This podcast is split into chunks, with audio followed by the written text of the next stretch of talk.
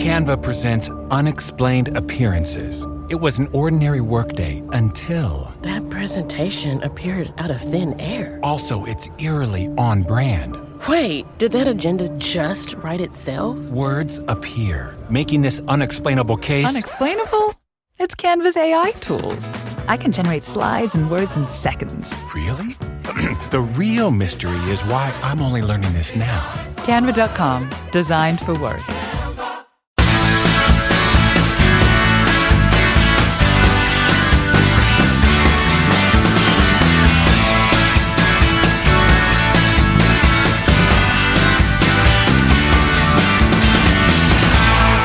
Twenty twenty Bengals training camp is officially here, and we've got you covered here on the Orange and Black Insider Bengals podcast. I'm Anthony Cosenza, joined by John Sheeran. Happy to be joined in the back of John Sheeran by Randall, making another appearance. John is in his new digs, joining us. John, how you doing, buddy? This season, even though it's been a, a winding road to get through everything this offseason, where it's been exciting for the Bengals, but it's also been a little bit frustrating because of the whole pandemic stuff. We're here. Training camp is upon us, and uh, you are in a brand new, a brand new quote unquote studio. Yeah, but you know, Randall pays the rent, so it's technically his new digs. So I'm, Right. I'm just here technically subletting for the for the time being. He's the landlord, right? Yeah. Of course. Uh, well, good to have you with us. Good to have everybody joining us live, uh, whether it's through Cincy Jungle's Facebook page or our own YouTube channel. Uh, thanks for joining us. If you're unable to join us live, you can always get the show on a number of different audio platforms. So get the show how you can get this show, get the other podcasts that are part of the Cincy Jungle podcast channel, and get all of your training camp coverage there we've got you covered from start to finish. And speaking of that, we've got a lot of news to get to. I took the air Monday to talk about some uh, all kinds of different news, but as things started to get started the past day or two, a lot of Bengals news has come across the wire. So we'll talk about some of that that has come across the wire over the past day or so. We're going to, to do a little bit on John's 53 man final roster projection as we sit here today. We're going to talk a little bit about that and uh, give some thoughts on some of his projections there. We're going to do a soundbite of the week and we're going to do some pros- uh, some possible breakout players again at the end of the episode. I want to remind everybody too, in case you were unable to join us Monday and did not hear, we are set to interview Takeo Spikes tomorrow morning, John. So uh, at 11 a.m. Eastern, again on all platforms. So that's pretty exciting. Haven't had him on the show before, and uh, I don't think he's ever really interviewed on on the Cincy Jungle Network. So uh, kind of a fresh perspective there. We've got a lot of fun questions to ask him. So looking forward to that. I don't know about you, John. That should be an interesting one, I think, for both of us. I'm, I'm definitely gonna have a Brian Simmons question prep because we love Brian Simmons on the show. Yeah, I might I might have a perfect question for him. Oh. Uh, yeah, so uh, we'll maybe talk a little Marvin Lewis and then all kinds of different stuff with Takeo Spikes. So should be a fun one. And uh, our thanks to him. He is joining us. Thanks to the Bleav Network podcast network. He's got his own show, um, so that he's starting up, and he'll be joining us tomorrow at 11 a.m. Eastern. If you're unable to join us live on those platforms, get it on iTunes, Stitcher, Spotify, Google Play, Megaphone, iHeartRadio really anywhere you get the audio versions of this show after the fact if you're unable to join the live recording. But we hope you can join us. So um, we are looking forward to that. Well, let's get started with some news and notes, John. And I guess on the unfortunate st- side, to well, let's let's start with let's start with the good news first. Let's we don't want to we don't want to. This is a good vibe type of day, so let's not start with the bad news first. All of the Bengals rookies, including Joe Burrow, they have all signed their contracts. I think that was to be expected. Maybe not in Mike Florio's eyes, but the Cincinnati Bengals rookie class has been signed, including Joe Burrow and Tee Higgins, the last two guys to sign. No real surprises there, but I think relief can set in that all these guys are here and they are ready to play. As long as they pass, I think their physicals. Yeah, I think that's the thing. Yeah. I think um, since we're recording on Wednesday, Geoff Hobson, of Bengals.com said that Burrow's expected to be in the building to take his physical on Thursday, or maybe to take just his his COVID test, and then he can take his physical. And then once that's done, he can officially put pen to paper. Tee Higgins, yeah, he did actually sign his contract, so I guess um, fans can be relieved at that. but you know, it, it, it's typical drama that isn't really drama, and it's always it's silly to see insiders say like, "Oh, rookie has signed his contract," even though that was always supposed to happen, and there are no holdouts anymore, not with this new CBA, and especially not with rookies anymore. So, um, I, I, guess the one thing that was holding it back was um, intricacies with the signing bonus and the offsets and all all that stuff. So he gets, I think, twenty three million within the first two weeks, right before a season that is right. is very much potentially in jeopardy. So good for him. Good, you know, he doesn't necessarily have to worry about anything financially in terms of security with that. So, um, it, it, you know, it's, it's, good that the deal did get done in, in time and they had they worked out everything. But you know, it, this was an inevitability. It's not like he was negotiating with Miami at the same time. Right, but we should be seeing all of these guys, with the exception maybe of uh, Markus Bailey. I believe uh, he was on a uh, an injury list, John. Mm-hmm. Um, mm-hmm. So he he may be uh, looking at putting off uh, some on field time for the time being. Uh, Khalid Kareem is uh, also on that on that list. Uh, Rodney Anderson is on that list. Uh, well, I'm sorry. Rodney Anderson, Damion Willis, and Alex Redmond are uh, Rodney Anderson and Damion Willis are on the pup list. Alex Redmond's yes. on the non-football injury list. Um, and then the other two, Khalid Kareem and Markus Bailey, uh, are on the non-football injury list as well. So, um, so you know, unfortunately, a couple of rookies are landing on there, but you know, I, I think the Bengals were. I know it's a little different this year because of the pandemic and they couldn't get a good grasp on the health of some of these guys, but I think they're pretty confident that these guys at some point in the very near future will be coming back and, and practicing playing. At least most it, of them, I would think. I always like seeing the confusion when a rookie gets placed on the NFI, the non-football injury list, because most of the time it is a football injury, but they designate it as a non-football injury because it didn't happen in the NFL. But it's pretty standard procedure for a college player to enter the NFL after being injured in his last season to be placed on the NFI just as a precautionary reason, so he doesn't get thrusted into camp into a regular camp under regular circumstances uh, without certain rehab. But I, yeah, like it's it's not even been a full year since Rodney Anderson tore his ACL in last year's preseason. So that was to be expected. He can be taken off the PUP at any time.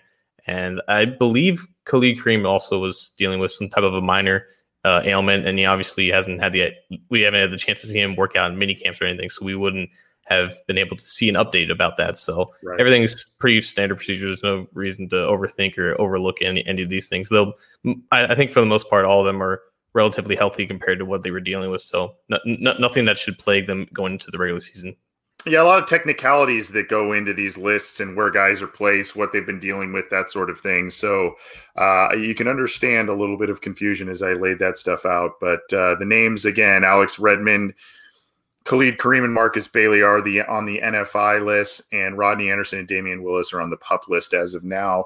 As you know, if a player is on pup, uh, you know, they can stay on there but can't practice. But once they practice, they come off that and they're not eligible to go back on that list. So just a just a little reminder for everybody out there. The other thing I want to talk about, and we can spend a little more time on this one, on the unfortunate news, injury news. Uh, poor, poor Ryan Glasgow, man. Uh, this this guy, when he's out there, he seems to make plays. He seems to energize the defense. The problem is he can't stay out there for for a long time. And unfortunately, he failed his physical upon returning to training camp this year after an injury he sustained last year. So he was uh, let go by the Bengals because of it. And this is one of those moves that they have had to make, as we talked about last week, to get down. They were at 84 players and they're inching closer to 80 to enter training camp. And they cut a couple of young guys. I talked about that on Monday. They cut a couple of young guys on uh, early in the week, but now Ryan Glasgow's the next one to go, John. Unfortunate situation. It is a crowded defensive line group. We'll talk more about that with the early 53 man projection we've got coming, but still a guy that when healthy, you know he can contribute, you know he can do some good things, and just unfortunately has been stricken with bad luck on that front.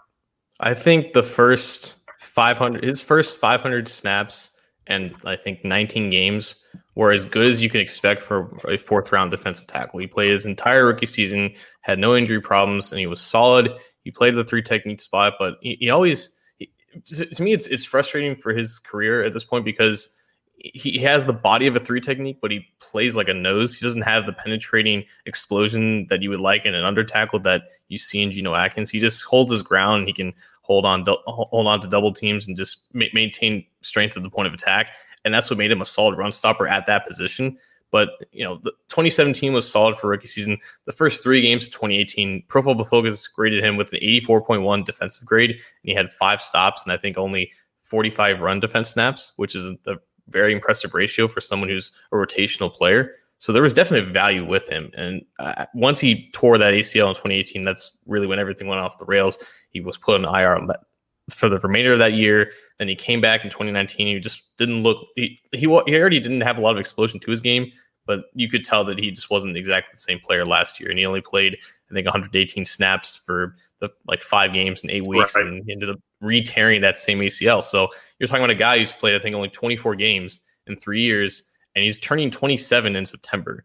So it, it's not ideal in terms of an outlook for long term, but pr- provided that you know he regains his health sometime in the near future, I think a team is going to give him an opportunity. He can maintain his role as just a rotational role player. But unfortunately, he always just seemed to be that tweener that was effective in some areas, but he just, he just left you wanting more in, in, in others. But unfortunately, we're never going to see, at least from the Bengals' perspective, what he could have been because you know tearing two ACLs in two years, uh, being 300 pounds is a rough deal. Yeah, that's not a good thing, and the yeah, really, I when I said you know good things happen when he's in the lineup, I was mostly referring to 2018. You know, 2018, the defense saw a noticeable dip once he was out of the lineup.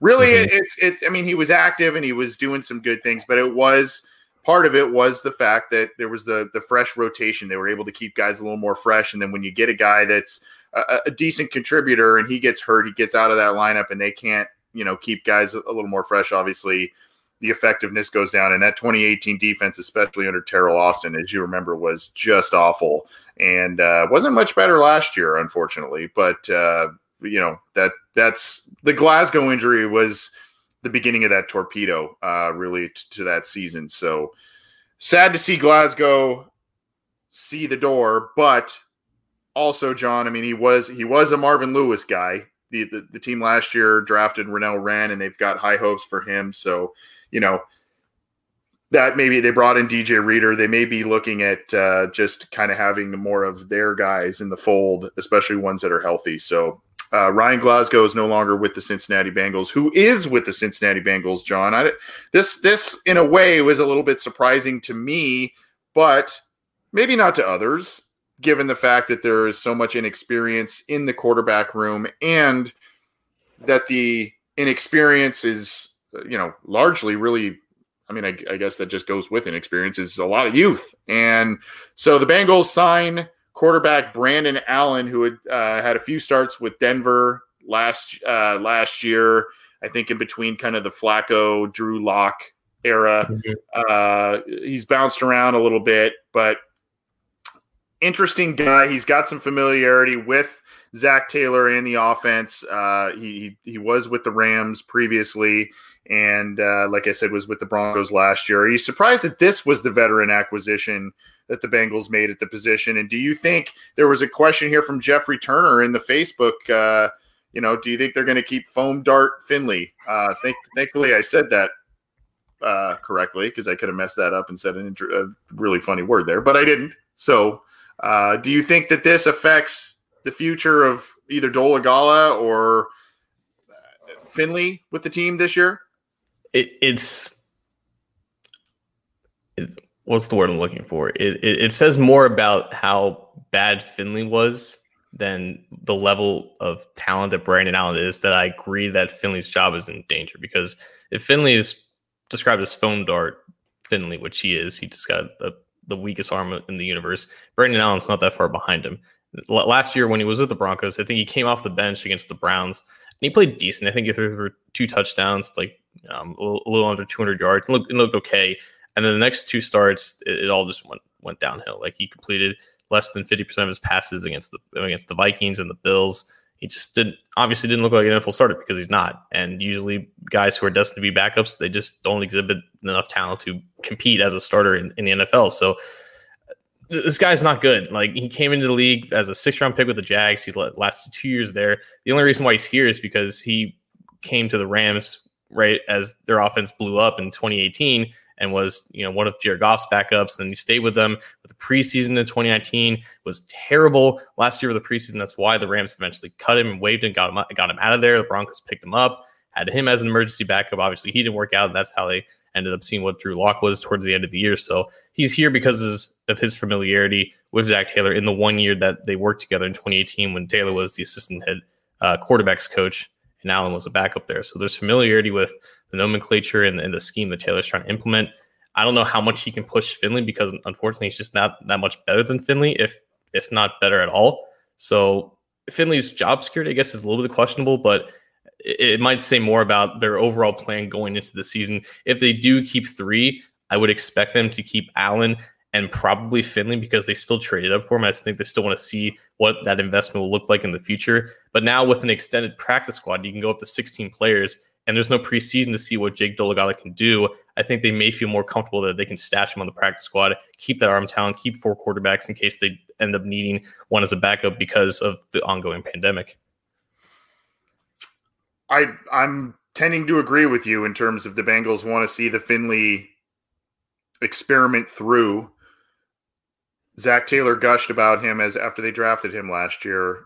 Uh, we saw the on-field result not not so great. So the the Allen again. This this is a league of who you know, right? And Allen uh, has familiarity with Zac Taylor in his system, and that's that's where the match lies. So he will be in camp with Dolegala and Finley, as well as Joe Burrow, who we just mentioned is uh, finalizing his deal as training camp is set to open. The other thing before we just move on to the the early roster predictions. One other little thing, we've had some questions in the past about competition for Randy Bullock at kicker. Well, the Bengals are expected to sign Tristan Vizcaino again as a report from Tom Pelissero of the NFL Network. Guy was in camp last year, made a couple of nice kicks, nothing really to write home about, but at least he is depth and or competition. How much of a competition he is for Randy Bullock, I don't I don't really see it, but the Bengals are said to be bringing in another kicker as well. Yeah, and I've I, I knew he was I, I forgot which preseason it was. It, like it, it, says how long this year's been, but I don't remember him last year in preseason. But I guess he missed two field goals in that last preseason game against the Colts, and he wasn't going to beat Bullock out anyways. I think it was just an extra body to keep him fresh or whatnot. But you know, missing one from beyond 50 yards, missing one from in, in the 30 yard range, like he didn't really give himself that much of a chance to even beat out Bullock last year. But you know, it's a new year, and it, it's interesting the fact that they have to get down below 80 by I think mid August. I think is like the official deadline. And with bringing in Vizcaino along with Allen, they got themselves back up to I think 84 players. Uh, I don't know if that's for sure; it's unconfirmed number, but they still have to get down to 80 eventually. And I wonder if they have an inkling about guys who are going to fail their physicals or guys they're, they're going to waive because of other other things. So maybe Vizcaino is here for the same reason that he was last year, just to keep Bullock fresh, just to keep an extra kicker, just for the sake of overall depth on the entire roster with what's going on. But yeah, I, I think that's more than likely what's going to be anything rather than him being actual competition. Those are the news and notes as of now. with As as all players are reporting to training camp, getting uh, their physicals and their COVID nineteen testing done, as the Bengals are also looking to kind of tweak some final areas of their roster. We mentioned the Vizcaino signing, the Brandon Allen signing, and uh, you know some other guys play, being placed on different lists. So that's kind of the news and notes as we get started with training camp here, and we'll obviously be hearing more and more there. You mentioned, by the way, the 80 cut down, the 80 player cut down date being in mid August. We did receive a question. I can't remember who said it in the live chat, but basically, you know, uh, when when are actual practices you know full full practices starting that sort of thing. I think those two that number and the and the practice schedule right. is are, coincide there. So that's that's kind of where we're at with that. Hi i'm ben. I suffer from a condition called writer's block. It strikes when i'm at work. That's why i choose canva magic write. It works fast generating texts in seconds thanks to AI. Common side effects include increased productivity, compliments from coworkers, feelings of satisfaction. Now I can say bye bye to writer's block. Ask your boss if Canva Magic Write is right for you at canva.com, designed for work. Hey, it's Kaley Cuoco for Priceline. Ready to go to your happy place for a happy price? Well, why didn't you say so? Just download the Priceline app right now and save up to 60% on hotels. So, whether it's Cousin Kevin's Kazoo concert in Kansas City, go Kevin, or Becky's Bachelorette Bash in Bermuda, you never have to miss a trip ever again. So, download the Priceline app today. Your savings are waiting. Go to your happy place for a happy price. Go to your happy price, Priceline. So let's talk a little bit before we get to our soundbite of the week and the potential breakout players list, John. Let's talk a little bit about an article you put out on on Cincy Jungle on the Bengals 53 man roster. Now, this you gotta you gotta give a little bit of a disclaimer because this was posted before the Ryan Glasgow news hit. So Right. we're, we're we're sharing this here. So there's a little bit here. Quickly, if you could, and then maybe we could talk. Uh, what I kind of envisioned here, John. We can you can run down how you came to these decisions. You obviously have the summaries there for those who have not read it, and then we can kind of talk a little bit uh, back and forth about each position group and uh, quickly go through this. But I thought it was really well done and obviously an interesting piece of information and debate as we get start started with training camp. So quarterback shoot three, Finley, Dolegala, and Burrow. Um, uh, this also, as we just talked about with Brandon Allen, I, I guess where I would say is, does this change any of that for you with the Brandon Allen signing and these three quarterbacks that you keep? It does, and I appreciate you saying. Um, I appreciate you um, commending me on the effort, even though I just literally copy and pasted the old one and just changed a couple of names. Because honestly, like the first, our first projection came out in May, and we have seen nothing that really changes anything uh, up until the, the events of today. So if I were to change it right now, I would swap out Dolegala and put Brandon Allen there, with the under the assumption that they're going to try to stash Dolegala on the practice squad. I think that signing does end up changing that, provided that they keep three. If they keep two, it's just a competition between Finley and Dolagal or Finley and Brandon Allen, and then maybe they stash Finley on the practice squad and they do whatever with Dolegala that they want. Maybe they want to keep four quarterbacks regardless and have two on the practice squad. They only want to keep two. There's talk about quarantining these quarterbacks separately or quote unquote getting creative with solutions to that. So we'll, we'll see what happens with that. But I think right now three is probably the safest bet still. But just switching out Dolegala with Brandon Allen. I would agree with you on that.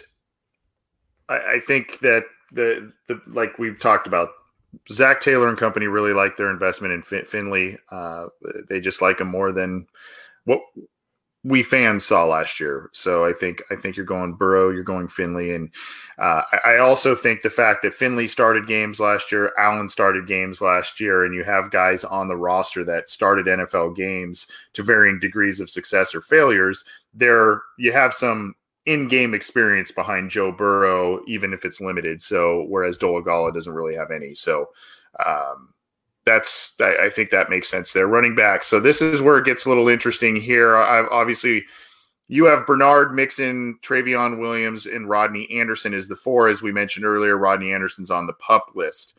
Uh, anything change for you here, or is this kind of where you're sticking based on news that came out a little bit later today? I would presume that this is what it's going to look like when September rolls around. I think Anderson's going to get off the pup between now and then.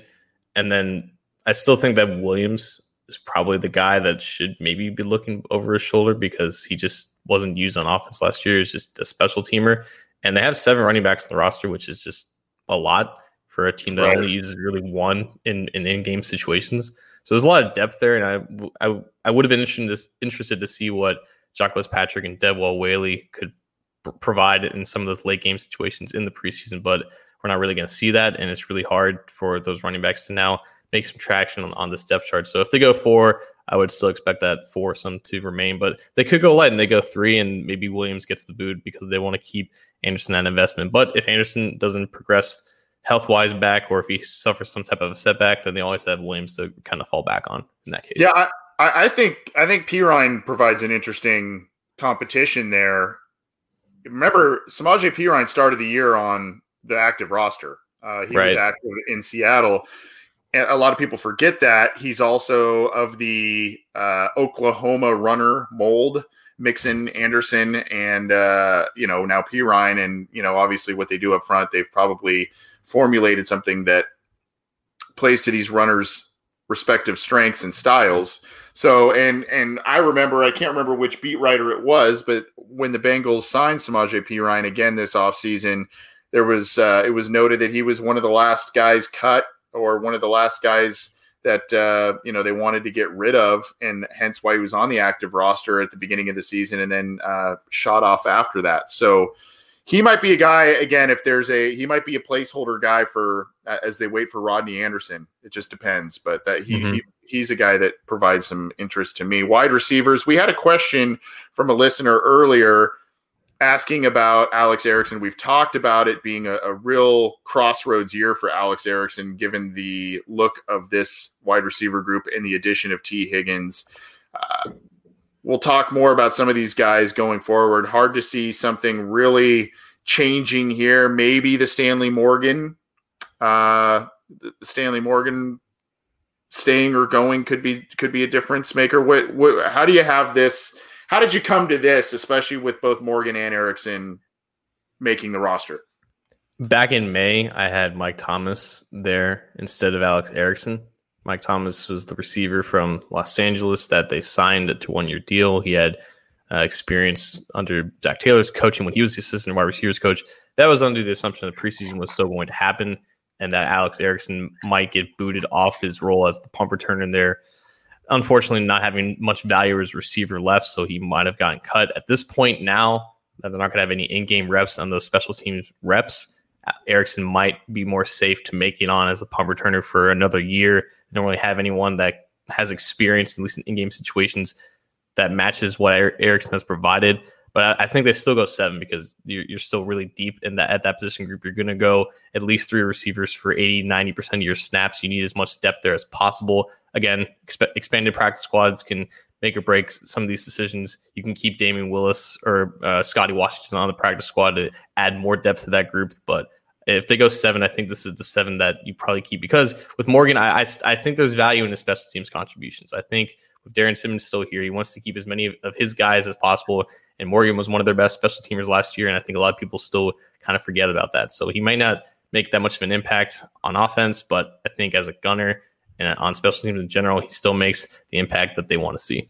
Scotty Washington's the guy from uh, I believe it's Wake Forest who's just a giant. Uh, so mm-hmm. he's he's kind of in a, a uh, Auden Tate light uh, a little bit there. So that is a guy that will probably intrigue them throughout training camp. Ironically, Erickson's status in uh, on making the team as a wide receiver isn't really as highly impacted by the wide receiver group as a whole. I mean, it's impacted by Tee Higgins coming in and, and them using a second round pick on him.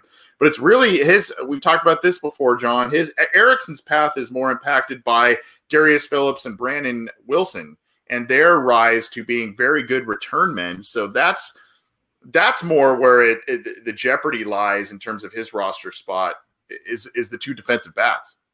Right, and unfortunately, I think they tried to give Darius Phillips exposure as a punt returner. He just didn't do that much with it, and that's why they went back to Erickson. That's yeah. why continue to do so. So I think they still have some semblance of trust there, and because they're not going to be able to see other guys in those situations other than just training camp and practice, I think they just go with a comfortable decision in Erickson. Yeah, pretty, pretty. Moving on to tight ends, pretty. I guess cut and dry here. The Cethan Carter Mason Schreck thing. I, th- I, I would assume you put Carter in there because of special teams value over over Schreck. Right. And I know that breaks your heart because it's not Mitchell Wilcox, but it's just the, the safer bet right now. I gotcha. I gotcha. So uh, again, a, a, group that is got a lot to prove. There's some talent there. Uh, Uzomah's flashed and Sample was a high draft pick, but uh, they've got a lot to prove. We've talked about that. Offensive lineman, you kept a nine. You know, Redmond is, uh, you have him on the list right now. He was placed on, um, you know, that, that NFI list there. So, mm-hmm. uh, maybe some explanation is you have Xavier Su'a-Filo, Bobby Hart, Trey Hopkins, Alex Redmond, Billy Price, Michael Jordan, Fred Johnson, Jonah Williams, and Hakeem Adeniji. So you do have Adeniji making it. Yeah, and and Redmond in the nicest way possible is a virus in his own. He's just hard to get rid of. You know, you you can predict him off the roster all you want for the past three or so years, but until He's I there. actually see it, yeah, he's he's he's sticking around. You know, he's he's the Hardy Nickerson Jr., the Chris Crocker of of our time on offense. So yeah, like a, Cordasco or a Clay Cordasco or a Josh Knipfel, both guys who were undrafted from Oregon State and Iowa State respectively, they have potential to beat him out. But I think if they go nine, Redmond's probably the ninth guy to make it. I think the eight others are pretty much locks because of their starting or just draft position in general. Um, but th- I think the nine is important here because under the new CBA, teams are allowed to activate one extra player provided that they have eight offensive linemen activated in the game. And I think in, teams would be more comfortable with that if if they had nine total offensive linemen. I don't think they would want to activate all eight of of the offense linemen that, that they have active. So I think we're going to see more teams keep nine on their active roster, and I think for the Bengals case, it's going to be the same. defensive lineman. You went with nine there as well. Pretty. Uh, this is so. Where do you see this shaping up now that Glasgow's gone? I think most of the people here, maybe Tu- Tupou's a little bit of a surprise to me, to some people, but with the fact that you know you, Andrew Billings is gone, um, you know that that may pave a, a more solid route for him to stay with the team. Khalid Kareem was on that list earlier. We expect him, we think, to come back pretty quickly. But where do you see this shaping up now that Glad? Do you just think they'll keep eight? Do you think they'll one of these other guys, um, maybe an Andrew Brown, uh, comes in there and steps in there for Glasgow? What do you think? Someone in the comment section uh, on the article uh, questioned why I had like nine defense linemen and five linebackers in there if they run a 3 4. They don't technically run a 3 4. They don't have four, like the four linebackers aren't all like actual stand up linebackers. So they're going to, I think they're going to go at least nine defense line because they have at least four or five defensive linemen on the field at all times, uh, regardless of what package that they're in. So with, with Glasgow now off, I think right now you pencil in Andrew Brown as your half defense, half edge rusher, half interior um, rusher as well. And you have four true guys and Geno, DJ Reader, Tupou, and Renell, Renell Wren as your interiors, Dunlap, Lawson, Hubbard, Khalid Kareem as your true edges. And then you have Brown as like a chess piece that you can move around. And if Brown doesn't make it and they keep nine, there's undrafted guys like um, Tyler Clark, who was given the highest signing bonus of all undrafted free agents in this Bengals class, and then Trey Dishon, the guy from Kansas State, who also had a chance to be drafted as well. So right now, I think I would pencil in Brown instead of Glasgow because Glasgow is no longer with us, and I, I think they're going to go at least nine again because they need as much depth at, the, at that position as possible for the scheme that they're trying to run. I I agree. I keep waiting for Father Time to hit old Geno Atkins and Carlo Dun- Carlos Dunlap, and it doesn't seem to. Um, we'll see when, if that if that ever happens, when that happens. Hopefully, it's not this year though. Linebackers, you teased it. You you kept five, and it's basically all of all new guys except for one, and he's still relatively new, Jermaine Pratt, because he was a rookie Right. last year. But you've got the three rookies they drafted, including Bailey, who was placed on that on that list earlier today, and then of course the veteran Josh Bynes, who came over from Baltimore after a pretty solid season with them. So I'm not surprised by any of this, really. I guess the big surprise would be, you know, why why didn't you keep six? And you just explained that. You don't think uh, a guy like Calitro sneaks his way on after they've shown interest in him the past two off seasons? Like when I put this together, like I had Calitro in there and I realized, oh crap, I'm at 54 and I had to take him off because I think you're right. Like they wanted to claim him last year. They weren't high enough on the waiver order. Once they were at the top of the waiver order, they claimed him almost immediately.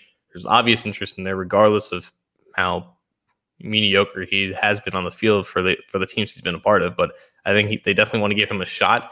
And if they go six, I think he's safe. But if they don't, it's hard to see them cutting any of those five guys for Calitro because you, you want Bynes probably starting week one because of his experience. And then you just drafted three of those other guys and you want to see what you have in Pratt. So it, it like six is six is like the absolute max. But again, if you're only running if you're only having two linebackers on the field for 90% of your snaps and the only time you have three linebackers is when you're facing a team like the Ravens. It's hard to keep more than five, especially with the way the rest of the roster is constructed. So Calitro may find himself in the practice squad if they like him that much, and you know th- they've shown the most interest in him from any other team in the NFL. So I think he has the edge over Jordan Evans if they keep six. But I think if, if it's five, it's those five. Yeah, Evans, uh, as you noted in the article, he's in very good shape, but again, a, a previous regime guy, and this though there's a lot of youth and inexperience on this on this linebacker group you've presented here. There's the, the, talent level seems to be exponentially higher than what we've seen over the past year or so in that group overall. So, uh, good stuff there. Let's talk cornerbacks. You you went very uh, you went a little interesting here, I guess, because there's also the uh, Winston Rose is kind of a name that a lot of fans are talking about. Tony Brown, who had some time with the Packers is a guy that a lot of people are talking about, but you went with Trae Waynes, William Jackson, Mackensie Alexander, LeShaun Sims, the free agent acquisition out of Tennessee, Greg Mabin, and Darius Phillips. I have no confidence in, in predicting this group. Like I know the the four pseudo starters, Waynes, Jackson, Alexander, and Phillips, like they're gonna make it, obviously. The the other two, I, I have no idea. You can you can yeah. put any combination permutation of names in there, and I would believe you because I feel like Mabin and Torry McTyer have the same qualifications as they were brought in last year. Played limited snaps, mostly special teams. Tony Brown was, I think, claimed in like December, right after the right. season ended. Winston Rose has that CFL resume of nine interceptions last year, and um, yeah, like a- any of those guys could make those final two spots, and I would have loved to see how they performed in preseason, but we're not really going to get that chance. And it makes the the waving of Isaiah Swann, who was an undrafted guy at Dartmouth and was really productive at, at the FCS level. Unfortunately, he failed his physical, so he will not be able to, to compete with this group. And I, it's a shame because I think he, again, like it's so wide open with those final two spots. I think any of these guys can make it, and any six that you have listed, as long as those previous four are on there, I think has an equal shot of being right. I think you're at least looking at this group as well uh, from last year. Trae Waynes, at least a marginal improvement, you would think, over Dre Kirkpatrick, at least Dre Kirkpatrick over the past couple of years. Mackensie Alexander, we liked Darqueze Dennard. We liked him a lot. Uh, he's a good slot guy, but injured quite a bit.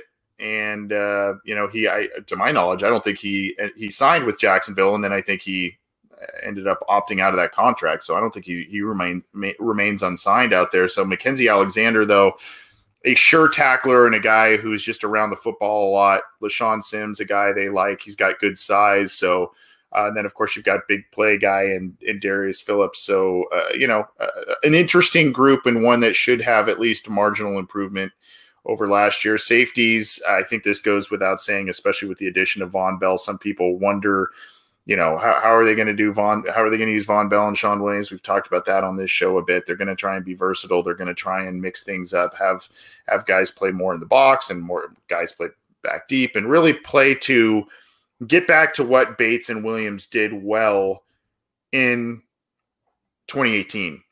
Mm-hmm. I, I, I, think that's what they're trying to do. And then, of course, Brandon Wilson will provide you some depth as well as kickoff return ability.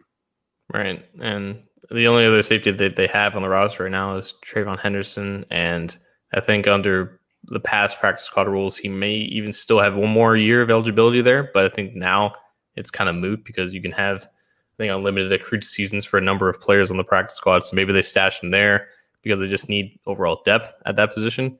And and I understand the argument of keeping him over Shawn Williams because you probably save like four million against the salary cap, but I don't think that's really a priority for the front office right now. And I think again they still have some type of a role planned out for Williams as a third safety or, or big nickel type nickel back. So th- this this is the four, and I don't see that changing. And as we said earlier, uh, Tristan Vizcaino added to the specialists group. But I think we both believe that Randy Bullock's got this job at least for this year, and of course the the battery of Harris and Huber.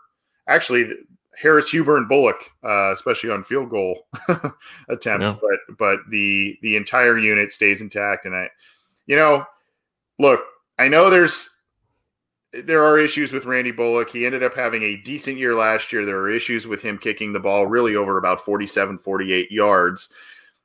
But I, I, I trust Darrin Simmons. He was the best coach on the Bengals staff last year. He really had his special teams unit playing pretty well overall. And if he is the one pounding the table for Randy Bullock, which I assume he has to be because Randy Bullock has now lasted into this regime from Marvin Lewis, I mean, I mean, I, I guess you got to just trust Darrin Simmons. He's got a pretty good track record as a special teams coach.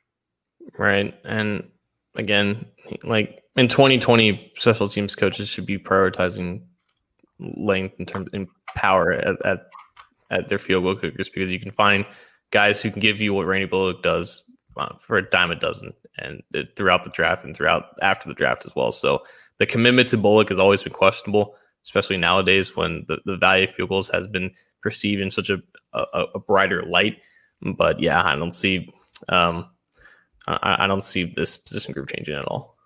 So that is the the newest, obviously, with a couple of changes from even this morning.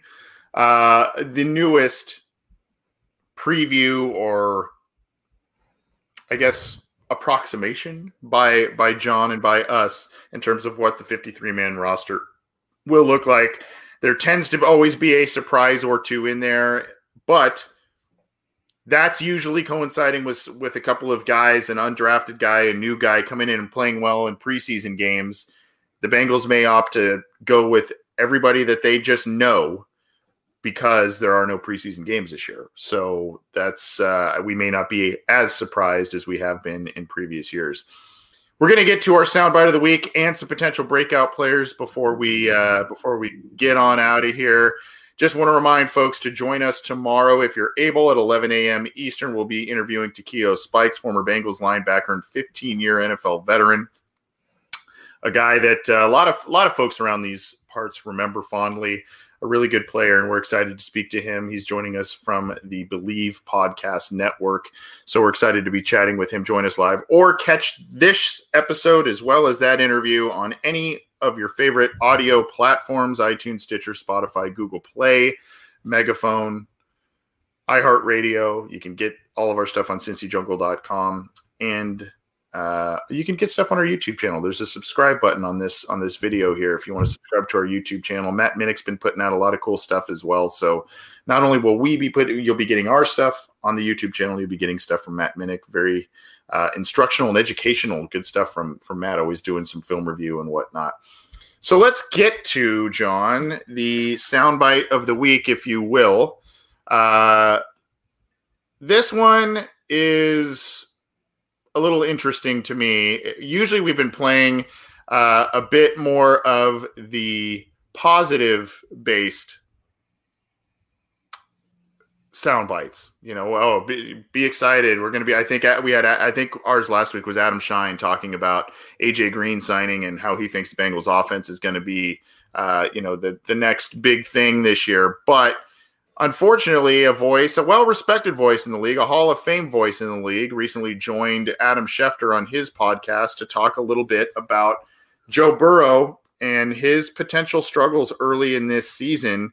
And so this is Bill Polian. We're going to pull this up in just a second here. This is Bill Polian talking about Joe Burrow potentially struggling in 2020. And then we will chat about that in uh, just a second. So, let me pull this up for everybody and we'll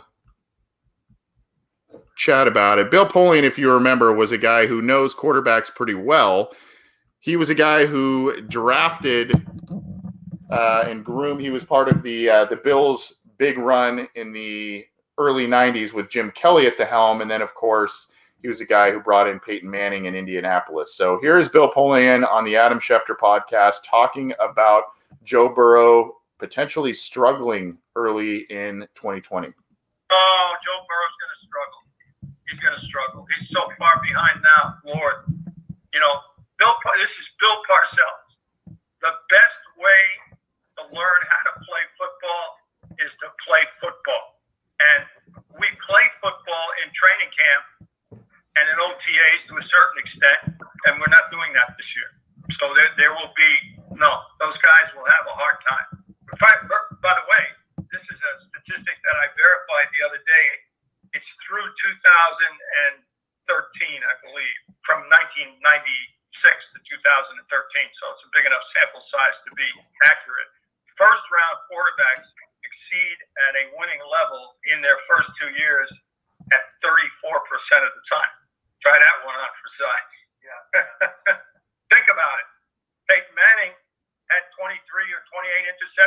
be it.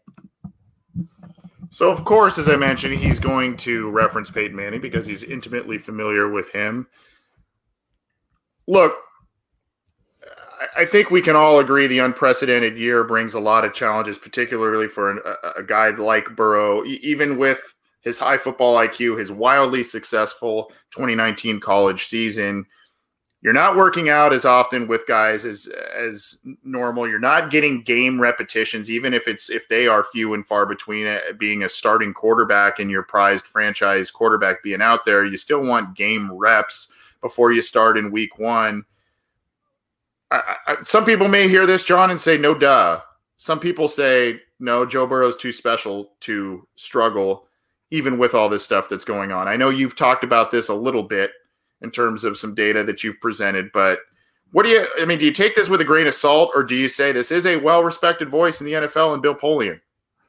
He said it with such conviction, which is interesting to me. Like he just blatantly said it right and he's going to struggle. Now right. it's it's so I, I, I Bill Polian's resume is long and, and well received but it's very easy to dunk on him at this point. You know, he scout he said Lamar Jackson should move to quarterback. He claimed that he had a first round grade on Tom Brady. He's just an old man just talking into a microphone at this point. It's easy, it's very easy to make fun of him, but at the same point, he does make some good points. Like it, it's it is more rare. It, it is the the exception, not the rule, for first round rookie quarterbacks to succeed in terms of winning percentage, in terms of efficiency, in terms of all that. Like for you know just any quarterback being thrusted into a starting role in his first year, it, it's more likely that they do struggle compared to the league average. It's something that is blatantly obvious when you just research the, the data and, and the statistics. It's what I came to the conclusion of when I did that research page back in back in June. Like it's not it's nothing really groundbreaking. The fact that he said it with such conviction it's uh, I mean, it kind of loses credibility, I guess, a little bit with him. But again, I don't know how much credibility he still has left in, in this arena. But yeah, like having no OTAs, having no mini camp, very similar to what Andy Dalton did. And Andy Dalton ended up having a semi successful rookie year, I guess, with the fact that he went to the playoffs. But again, that's more the exception, not the rule. And that's that is the exception with with Joe Burrow now is that he's is going to struggle with, with coming into the worst team in the league last year with basically nothing but a virtual offseason ahead of him, regardless of the surrounding talent, regardless of a changing and evolving scheme that's tailored to him, he is probably going to struggle. But at, at the same time, you know, like from an isolated standpoint, just looking at what Burrow is and what he does well compared to to the quarterbacks of the past in Cincinnati, especially just with last year, there are some things that can help him out in this situation that with other quarterbacks, even with guys with more experience, that they wouldn't be able to succeed at, at a similar level. So again, it's Bill Polian. He said some questionable things recently that has questioned has damaged his credibility a little bit. The, the conviction is pretty strong, even with the research behind it. But I can kind of understand the sentiment because he's not exactly necessarily wrong in this case. Yeah, part of me says, look, I mean, he referenced statistics from '96 to 2013, so the, so some of the data he's providing is six or seven years old, right? Uh, if not older.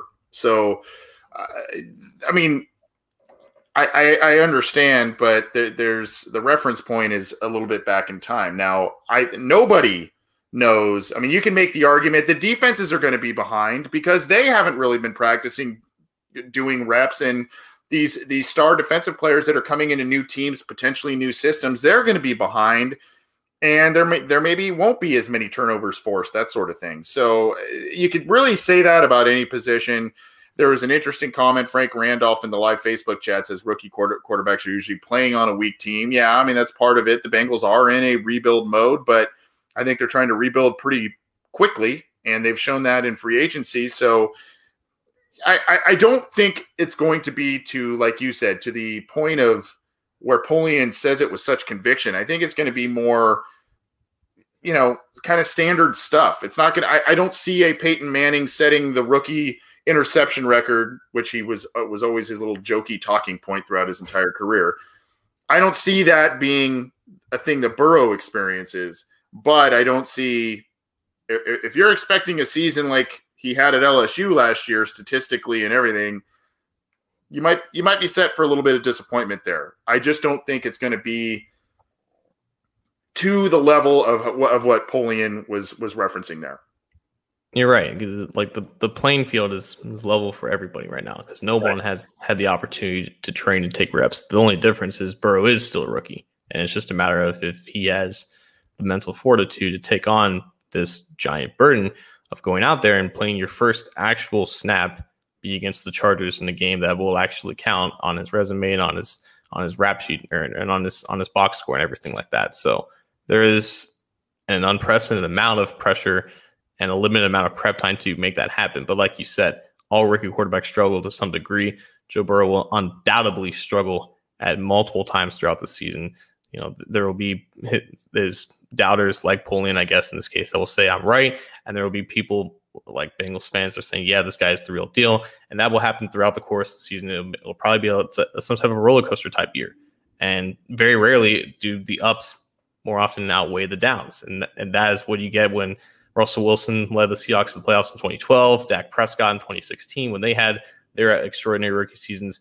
Those those are more rare. Those are the exceptions to the rule. The rule is more so what Polian's leading to, but again, the the conviction with his reasoning is is the only thing that's I guess bothering me here. Yeah. So Bill Polian with the soundbite of the week as it goes with the Cincinnati Bengals. He made an appearance on the Adam Schefter podcast. Hall of Famer says with quite emotion that Joe Burrow will struggle in 2020 based on this offseason and just being a rookie quarterback, both. So we will see.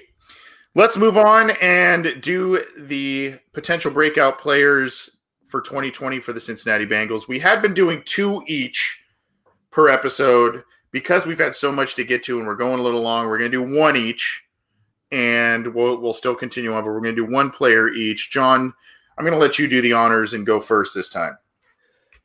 I think you can make the argument that John Ross experienced his breakout in the first four weeks of last year in 2019 because through those first four weeks, he was actually, I think, 15th among receivers with at least 20 targets in yards per route run. And a lot of that came against the Seahawks in week one and, and garbage time against the 49ers in week two.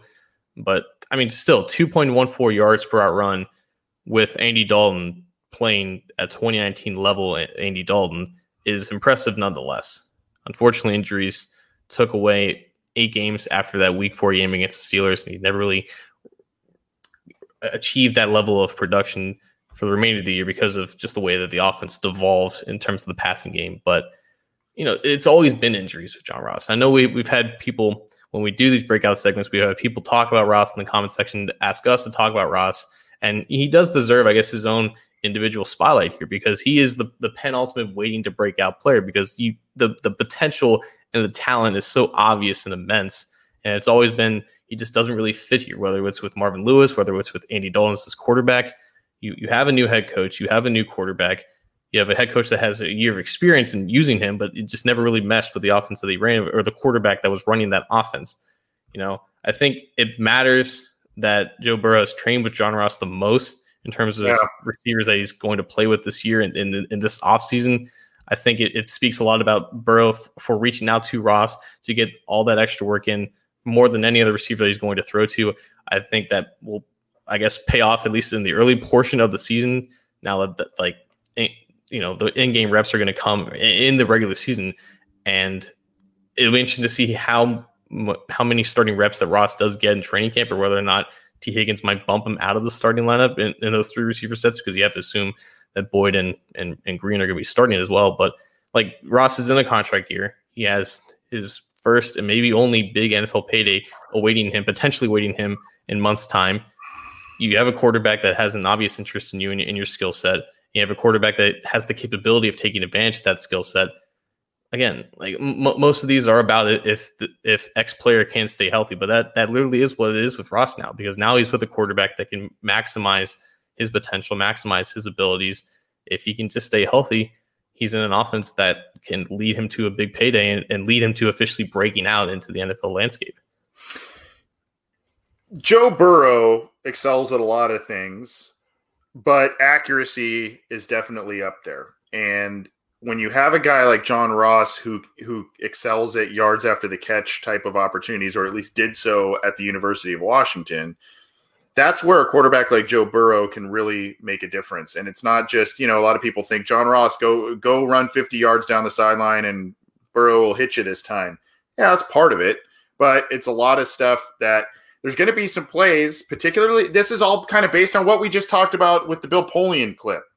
There's going to be a lot of plays that are going to try probably to try and get Burrow in early rhythms in games because of the lack of game reps in the preseason and whatnot. So there are probably going to be some gimme type passes, some easy passes that are easy completions that John Ross can potentially utilize and it utilizes speed, utilizes yards after the catchability, and make a big play.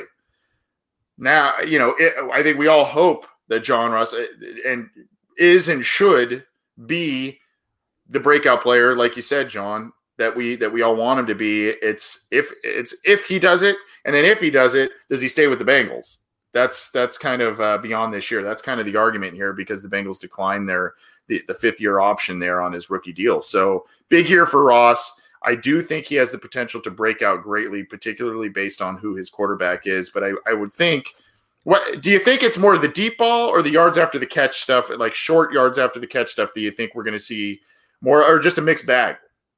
Burrow threw a, a, crap ton of slants in LSU last year. Like that was like the base of you know spread it, spread your eleven personnel out wide and attack and attack the short side of the field with slants. That's something that Ross has the capability of doing. It's always been a matter of just dropping the ball. It's just the lack of focus and not catching with your hands. It led to a whole other b- bunch of mental issues that those plays just weren't packaged for us because he just proved that he couldn't reliably do it with with with the connection and the chemistry with, with his previous quarterback. But if the drops were a thing of the past and if he's moved past it, that's an instant chain mover and that's an instant yards after catchability. And then it sets up deep plays with, with his speed because obviously Burrow is one of the best deep ball passers that came out of the college ranks, and that's an obvious asset with Ross because there's no corner, there's no cornerback that he can't stack over the top on a nine route. Right. I I hope he breaks out. I hope I hope you're right. That's the guy that I think a lot of people would agree should be on this list, and I, he's probably been on. I, I, we've done this list a couple of couple of times now, and I think you know I feel like he's been on it. Uh, speaking of someone who has been on the list at least once, I think I had him on it last year, and now with the news that we received from Ryan Glasgow today, leaving the Cincinnati Bengals because of a, a failed physical, I think Renell Wren is poised to have a bigger role again, now we're not we're not degrees of success being accounted for. I think Renell Wren is poised for a bigger role this year. I think that he is adding. He he had an interview with DNH Sports, and he talked about adding some different moves to his repertoire and doing different things to stay in shape. And uh, you know, uh, hopefully, it pays off for him. We all know he's an athletic freak. We all know what he hit the potential is sky high. It's a matter of putting the actual football mechanics to work, doing things the right way, and translating the potential to productivity. And I think that he's he's a year older now.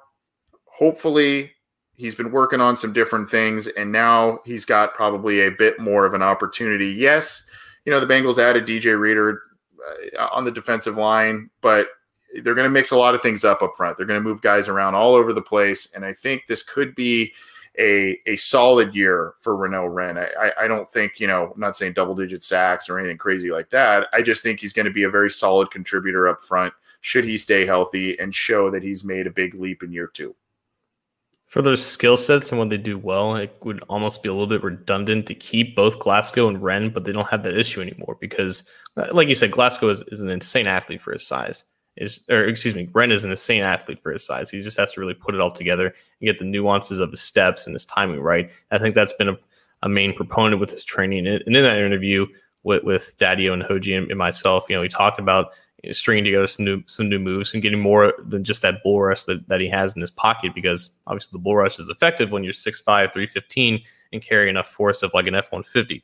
So, but it, it, it's good that you have – three defensive tackles along with Geno Atkins. You have DJ Reader, Josh Tupou, and Renell Wren who can play the one tech, the three tech, and the five tech. And you have a bunch of versatility along your interior defenders. You didn't really have that with Glasgow, but, but with Wren, you can play him all all over the line. All over, all over in, in between the tackles, you can have him in any technique spot. He played mainly, I think, like straight on nose at Arizona State because that's just where they needed him, and he has the the the ability to be run stopper there, but he has the length to handle you know those tackles on the outside shoulder, and he has the quickness to be a penetrator at three technique. So now with Glasgow out of the picture, you're right. He has a, an opportunity to break out into a role that can fit him best, and he's with a, a bunch of other guys that can be rotated and play different positions alongside him. Yeah, and hope hopefully the what Glasgow was able to do for a bit in 2018, as I mentioned earlier, keeping that uh, defensive line fresh up front by rotating guys in and out. That's what makes everybody effective, not just the the rotational guys that sub in, but also the starters that you rely on, Geno Atkins, Carlos Dunlap, etc. You know, these are when you when you're able to sub in guys effectively, that's what's going to make things work at, at a much more improved level on defense, and you're not going to see the big gash plays, hopefully, that you saw last year, particularly against division rivals, because that's those are the those are the teams that really gashed them. So those are our two guys this week. Again, we normally do two each. Because of time, we're doing one each. I had Renell Wren, and John had his his first namesake, John Ross, as his his potential breakout players. Uh, they you can go back to our other episodes to catch all of the others that we've done so far. This is about I think the third or fourth week we've done that. So we've got a number of different players to watch out for, and we'll continue this through the summer going forward here. John, let's drop the mic and get out of here, buddy. What do you got? I think we I think we had somebody uh, ask us about our thoughts about players opting out of this season and there, I think Zac Taylor announced in his press conference today that he would not be releasing that information because of, you know he just wants to respect the privacy of his players and let them announce it for themselves. So I don't know if that is alluding to Bengals potentially opting out, or having already decided, but just going, going to announce it on their own terms. Regardless if they do or not, I, I hope that this fan base treats it with dignity and respect because it is a, a groundbreaking decision for that player. You know, it, it's it, they are they are fortunate enough to receive some type of compensation for opting out. I believe for a not a player who's deemed non-risk of contracting COVID, you get 150,000, but you're still giving up for for some prominent players who have opted out. They're giving up multi-million dollar you know salaries this year for the sake of making sure that their families, specifically ones with newborn children and and other other um, at-risk family members, that that sacrifice to give up all that uh, that that salary just for the sake of keeping them safe. They deserve all the respect in the world. And if that does happen with with Bengals players, I would hope that this fan base and this community treats them with the with, with the respect that they deserve. I am pretty. I'm I'm kind of planning on at least one Bengals player, prominent or maybe not so prominent, probably going down that route. Um, I, I just I'm preparing for it personally. So uh, I, I I don't know if that's if you want to call me negative or whatever you want to call it. But uh, I just, I think it's on a lot of players' minds right now, and uh, I, I, think uh, to be expected based on what's going on. So uh, I don't have too much to follow up with that. That was a that was a very good point, and I'm glad you brought that up because I did see that in the live chat. I just want to remind folks again, another shameless plug. Try and join us tomorrow for the Takeo Spikes interview. We're pretty excited to have him. We tried to get him on tonight, just didn't have the availability. So we're bringing you another little mini episode tomorrow at 11 a.m. Eastern. Going to talk with Takeo Spikes, and uh, he is joining us as part of the Bleav Podcast Network. So excited to have him and excited to bring that to you guys. Thanks everyone for tuning in live. Again, get this show how you can on your favorite audio platform, and we'll see you Thursday for the Takeo Spikes interview. If not, then we'll see you next week. Have a good night.